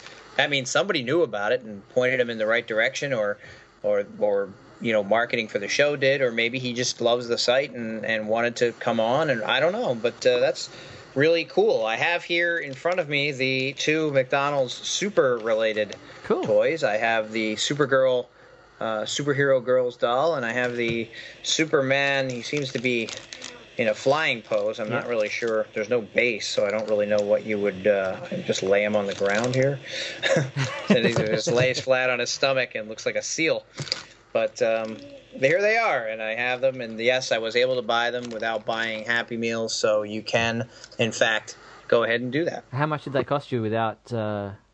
having to buy the meals? I'm not sure uh, what the cost was, actually. I just, I, because I did buy some food, and uh, my total was like ten bucks or eleven bucks, and I got a five dollar item, and I got fries, and I got a drink. So, um, so the so probably not much, maybe even probably a dollar, dollar yeah. piece or two dollars or something like yeah. that. But uh, and, you know the the it, you know as far as dolls go, the doll is actually. It looks like her arms. Well, no, they don't. Uh, well, that one's moving. I was seeing if her arms would move. This one arm seems to be permanent, and the other arm twists. But I was thinking it was a, her head moves, and she's kind of in a position where you could stand her up or you could fly her around. Whereas the Superman thing, like I said, just looks like it lays there like a slug. But um, uh, doesn't seem like a bad little collector type of toy. I know uh, a lot of times you tend to get a lot of junk, especially if you're a parent and your kids bring it and it's just all over the house and it's everywhere, and uh, they want it so badly, and then it's gone within moments somewhere mixed in with all the other stuff. So uh but these uh I, I have uh, I stopped to get, and uh, the first time I went, I wanted to ask and I couldn't bring myself to do it. And then I went back a second time and I said I- I'm gonna ask, and I did, and they happened to have the two super themed ones, so I got them. Very good. There's also a Supergirl headband that uh, you, you girls might like. Mm, well, you know, uh, they get Happy Meals every once in a while, so you never know. Uh, we'll see if they can get one in there. There you go. Okay, well, the, like I said, the only other thing I wanted to make mention of was the public memorial for Noelle Neal. As you know, she passed away uh, not that long ago, and on Saturday, November fifth, they'll be honouring the life and career of the late Noelle Neal. Uh, obviously best known for her role as Lois Lane in the nineteen fifties T V series, but involved in so many other aspects of the Superman mythos. Uh, the event will be held appropriately enough, in the southern Illinois town of Metropolis, where Noelle was present for her twenty ten uh, dedication of the statue of Lois Lane, modelled after her likeness, and where she was the First Lady of Metropolis for many years at the Superman celebration.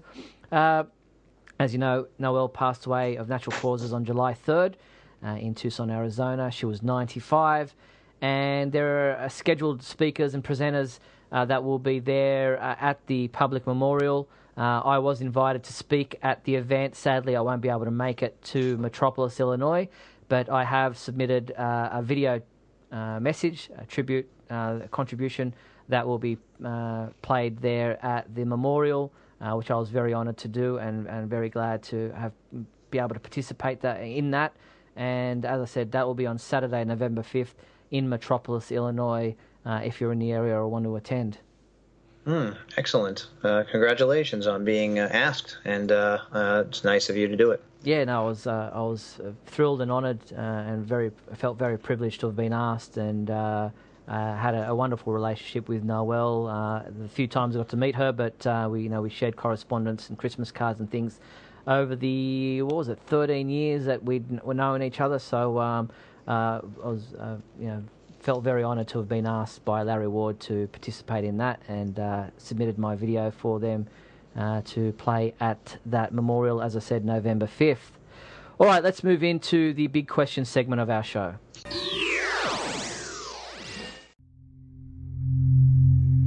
Let's start with the big question. Last month's big question was, what do you think of Tyler Hoechlin as Superman? Is it Hoechlin? Hoechlin, yeah. Okay, good. Hoechlin, what do you think of as, no, what do you think of Tyler Hoechlin as Superman? Yes, so who do we have Guthrie, first up? Guthrie McLean wrote, he looks the part. I hope we see a crossover with Tyler Hoechlin, Superman, and other D C T V shows. I like the suit just fine. What I'm not fond, fond of is the cape cuffs. I've always wanted to see some version of the S logo attached to the cape. That said, the cape looks great and the classic S logo. Love the bright colors, but the main thing I'm happy with most is that Superman's suit doesn't look too similar to Kara's, and I'm glad to Kara's, and I'm glad that both of the suits stand alone. Yeah, interesting. Uh, some people have commented that they, they think that the S's should have been the same. I think you were of that opinion too, but uh, I, I think that S is fantastic for this particular version of Superman. Uh, yes, the cape cuffs, the way they join on the shoulders is the one thing that really bothers me. Well, it's a little unusual look, but um, if you remember, uh, the most recent incarnation of a series to use the uniform on a regular basis and actually have the actor wear it was the Dean Cain show, mm. and his uniform was appended many times. Yes, uh, the the original changed from, you know, I like the, the the the I think one of the earliest ones where the cape came over and it was up on his shoulders a bit, and there was a straight line across the shoulder blades that mm-hmm. that marked the opening of the uniform and the and the S logo. Uh, they changed that to kind of a tucked in at the neck look. Uh, so. Uh, I don't know what how much of a an ongoing role Superman is going to have, but they seem to have put a lot of time into this, a lot of effort into casting, a lot of effort into advertising. He's going to be on. As far as we know, I think it's a two-parter to start the yep. season, and then he'll probably come back throughout every once in a while, and maybe more as we go on. We'll see. It's still a Supergirl show where yeah. she's the star. Uh, maybe uh, we'll see more of him as we go on, and maybe the uniform will uh, adjust a bit as they decide uh, what looks best or what works best. Yeah, interesting when they have that shirt rip, as you see him running down the thing, that you can, it's obvious that the cape cuff things, the joints aren't there under the suit, under his Clark Kent costume. So obviously they're cumbersome, but uh, yeah, anyway, moving on. Uh, Gail Savage Junior says, I think he will do a good job. I'm curious to see what will, will really be is his involvement in the series. It'll be fun if uh, it would bring uh, the, the Starman storyline in, Uh, in which uh, Starman Jack Knight, who gave the way Kal-El's uh, father, f- who gave the way to Kal-El's father for Earth, that would be great. Uh, thank you for a great podcast every month. Thank you, guys. Uh, very difficult to read that particular message. uh, Christopher Miran wrote, "At first I was questioning the age difference between him and Melissa Benoist, but then I remembered an episode of Lois and Clark where Doctor Hamilton mentioned that Superman's aging would start out normal but then slow as he got older. This could explain why he still looks roughly the same age, although I'm sure I'm just thinking about it too much already. Any other opinions I'll hold out for when we actually get to see him in action again. Either way, I'm looking forward to it." I, I said some of the very same things. I said that he seemed like he was awfully young, and I thought maybe it was going to be him in the pod from another alternate universe where he hadn't arrived on, on Earth yet, and that maybe she was going to train him. I'm still not certain that she's not going to be doing some tra- training of him. I'm uh, waiting to see how that goes, but I totally agree that they both do look about the same age. He looks very, very young, and he's supposed to have been here in operation for over ten years, and she was a little girl when he found her as Superman. So uh, you would think, if at least the way we think about age in human years, he would look older, maybe have some gray hair. Uh, but he's not a human, and he is a Kryptonian, and he probably doesn't age anywhere near uh, the way we do. Mm. Hector, he writes, uh, hello. At first, I liked the choice that uh, he is great, because uh, he, I was, he was great in Teen Wolf, the T V show, but then I saw the first photo of him in the suit, and I was laughing. But then when they released more pictures and video came around, I started to like him a bit more as Superman. Of course, he's not Tom Welling, but we have to give him a chance to prove to us that he can play Superman. Well, Uh, I agree. Uh, you have to give him a chance. And no, he's not Tom Welling. And uh, personally, I think that's a good thing. Well, let's see uh, if he can perfect the deer in headlights look that Tom Welling managed to uh, accomplish on such a regular basis. Henry Bernstein wrote, "I know nothing about his acting, but I think he looks great. I like the slim Superman version. It reminds me of Reeve or Routh. I like the costume for the most part, but I do not like the weird shoulder pads. Hmm. Uh, reminds me too much of the failed Dean Cain shoulder pads from the T V Guide cover and one episode of Lois and Clark. Overall, I'm super excited that Superman is going to be on T V for the first time in a long time. Could we get a new series out of this?" Who knows? Could it does seem like the shoulder pads are, uh, uh, mo- and they're not really shoulder pads, but those attachments do mm. seem to be everyone's sticking point, minor gripe. Yes. So uh, uh, at least we all we're all in about the same, uh, uh, you know, field there. I'm really surprised they didn't go with the trunks. Uh, since everybody's so down on on uh, the uh, the lack of trunks, um, mm. and this is kind of a, you know, lighter, goofier, cheesier version, so I would think the trunks would fit right in, but uh, they're staying away from it for now. So yeah, uh, indeed, we'll see what happens. Patrick O'Neill, yeah, he was our, our next thing. Yeah, he was our great sponsor. He's uh, written in saying, "Tyler certainly looks the part of Superman, and I'm excited to see him in the role. As far as the suit goes, outside of the S shield, which looks great, I think the suit is a disaster. It looks cheap to me. The boots look clunky, for a lack of a better word. And the cape looks like plastic. It just looks off the way it attaches over the shoulder." There's another one. "I'm hoping it will look better in action on the show in the pictures uh, than in the pictures. Regardless, I'm still very excited to see Superman to, uh, on the show." Um, uh, having watched the trailer and things like that, uh, it kind of does, you know, start to uh, disappear a little bit, but it still is... Uh, you know, uh, a little bit too obvious to me, those shoulder pad things. Well, any of the standing shots or where he's just talking to her, they do look odd. Um, I'm sure it sounds like Patrick wrote this uh, in the beginning of the month before we got a lot of the video that we're getting.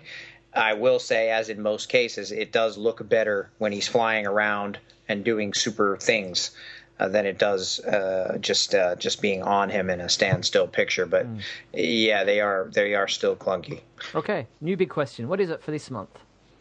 Which new character are you looking forward to seeing in season two of Supergirl, and why? Hmm. Yeah, well, there are I... a lot of new characters coming in. There's you know Monel. There's Maggie Sawyer. There's the the U S president played by um, Linda Carter. Linda Carter. Yep, there's, uh, let's see who else we've got. Uh, Miss Martian, we've got Snapper Carr.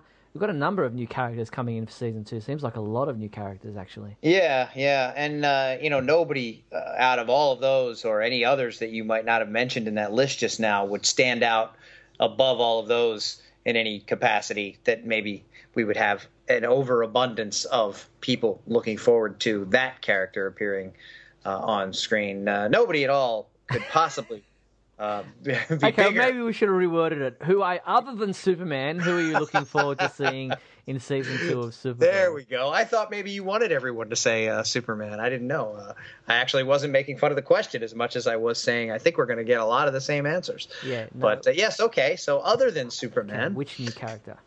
There we go. There you go. Now to get involved with the big question segment of the show, you can find the big question button at our Radio K A L podcast page. Simply go to supermanhomepage.com slash radio and you'll find the big question button where you can fill in the form and send in your answer to this new big question. And we'll read them out in our next podcast at the end of October. I'm laughing at you, you hear? Laughing! And now I think it's time for the Superman comedy sketch. Yes, indeed. We have a comedy sketch from Action Figure Comedy's YouTube channel. It's titled Never Buy Kryptonite on eBay. Superman, feel the deadly sting of kryptonite. Die knowing that I, Lex Luthor, defeated you. Um, I don't feel anything. What? You didn't buy kryptonite off eBay again, did you, Lex? Well, yes, but... Ugh. I can't believe I paid ten thousand dollars for this worthless piece of rock. Green spray-painted piece of rock. The seller even made me pay one hundred dollars for shipping and handling. These guys always get you with the shipping and handling. Who'd you buy it from? I bought it from B Wayne twenty-seven. Yes, he did. Well, B Wayne twenty-seven, you're going to rue the day you crossed Lex Luthor. I'm going to leave negative feedback on his eBay seller profile. That will teach him. Good for you, Lex. Fraud should be punished. Now, you sanctimonious goody two-shoes. I suppose you're going to take me to jail now. Whoa, Luther didn't see that coming. Of course. Right after I beat you to a bloody pulp for trying to murder me. Uh-oh. Ah! Oh, ah! Ah, my spleen! I need to go home and change my eBay profile while I can. It's really important to me. Ah, that broke. Well, there you have it. That's the sketch for this month. Uh, thank you to, I think Patrick found that for us. Somebody posted it on our Facebook page and uh, sent it in just in time ahead of our podcast recording. So we were able to include that in this month's podcast. And yes, don't buy kryptonite off eBay, Lex. I definitely learned that from that sketch. That's a lesson well learned. All right, let's move into the super secret soundbite. Only one thing alive with less than four legs can hear this frequency, Superman, and that's you. Last month's sound came from the Superboy episode titled Superboy's Super Dilemma from The New Adventures of Superman nineteen sixty-six cartoons. Uh, let's hear that sound again. Keepers, look at that, Crypto. Come on, let's go in. That was the sound, and uh, you didn't necessarily have to know which particular episode of The New Adventures of Superman Superboy cartoon that appeared in, but we just thought would be complete and give you the exact answer. But uh, four people guessed it correctly and knew that it was from the Superboy cartoons. Who were they, Scotty? They were Rick Ruiz, David Huang, Patrick O'Neill, and Maury Hilder. Yeah. I don't think I've heard Maury's name before. No, and it's great to get a new person in the Super Secret Soundbite uh, correct Indeed. list. So uh, well done to those four people. Here's our new sound for this month. Let's see if those people and more can guess where in the world of Superman this sound comes from. I'll tell you, nobody's ever going to trust that creep again. Well, if you think you know where in the world of Superman that particular secret soundbite came from, then use the Super Secret Soundbite entry form found at the Radio K A L podcast page to send your entry in. As I said, that's at supermanhomepage.com slash radio. And we'll read out the list of people who get it correct in our next podcast. Any any ideas, Scotty? Don't give it away. Well, uh, you know, I'm thinking maybe um, from the new Justice League movie coming out a couple of years from now. Wow. And another another time travel one. Yeah, absolutely. I, I hear all these sounds in the future before they're out. Are they the, with the voices in your head? Uh, those are separate. They don't get along well. Very good. All right, let's move into our Superman song segment. Uh, the Superman song this month is Even Superman by Ryan Shoup and the Rubber Band from their two thousand five album Dream Big. And you can check them out at w w w dot shoup, that's S H U P E dot net. Yes, here is Even Superman by Ryan Shoup and the Rubber Band.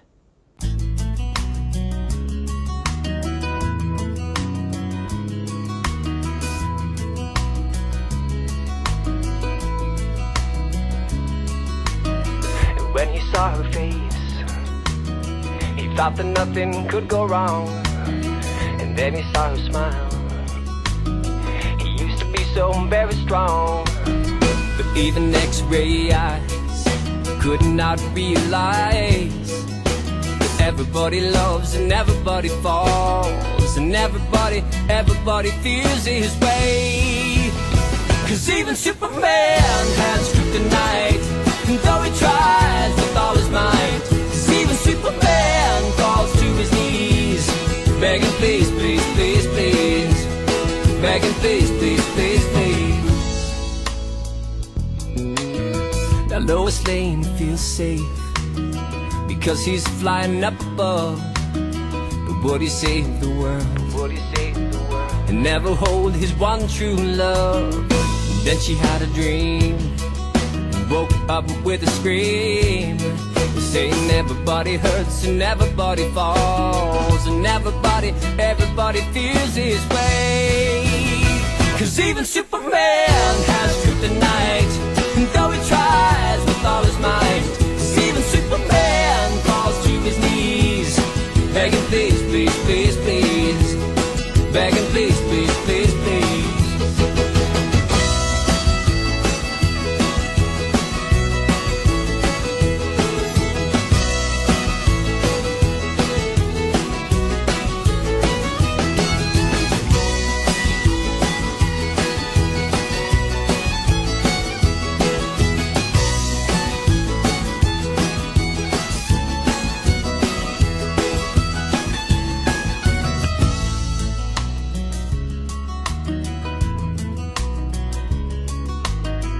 Lex Luthor saw that his weakness made him strong. The diabolic plan, the diabolic plan was in effect before too long. Even giants fall, and every dog eventually has its day, and Achilles has a heel, and even bones of steel can break, and even Superman, even Superman.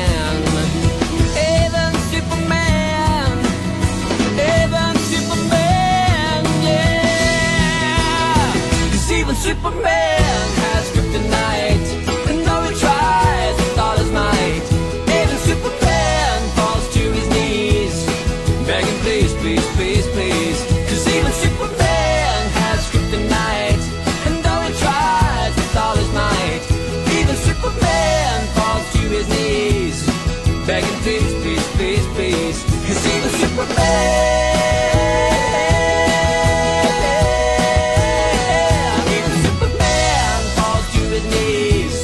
begging please, please, please, please.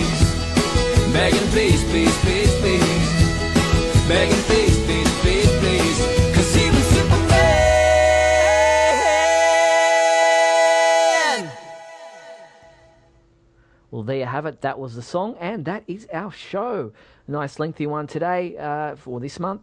Uh, it's uh, look, it's been great to be able to ch you know chat with you and talk to you about all these different things that have been happening in the world of Superman.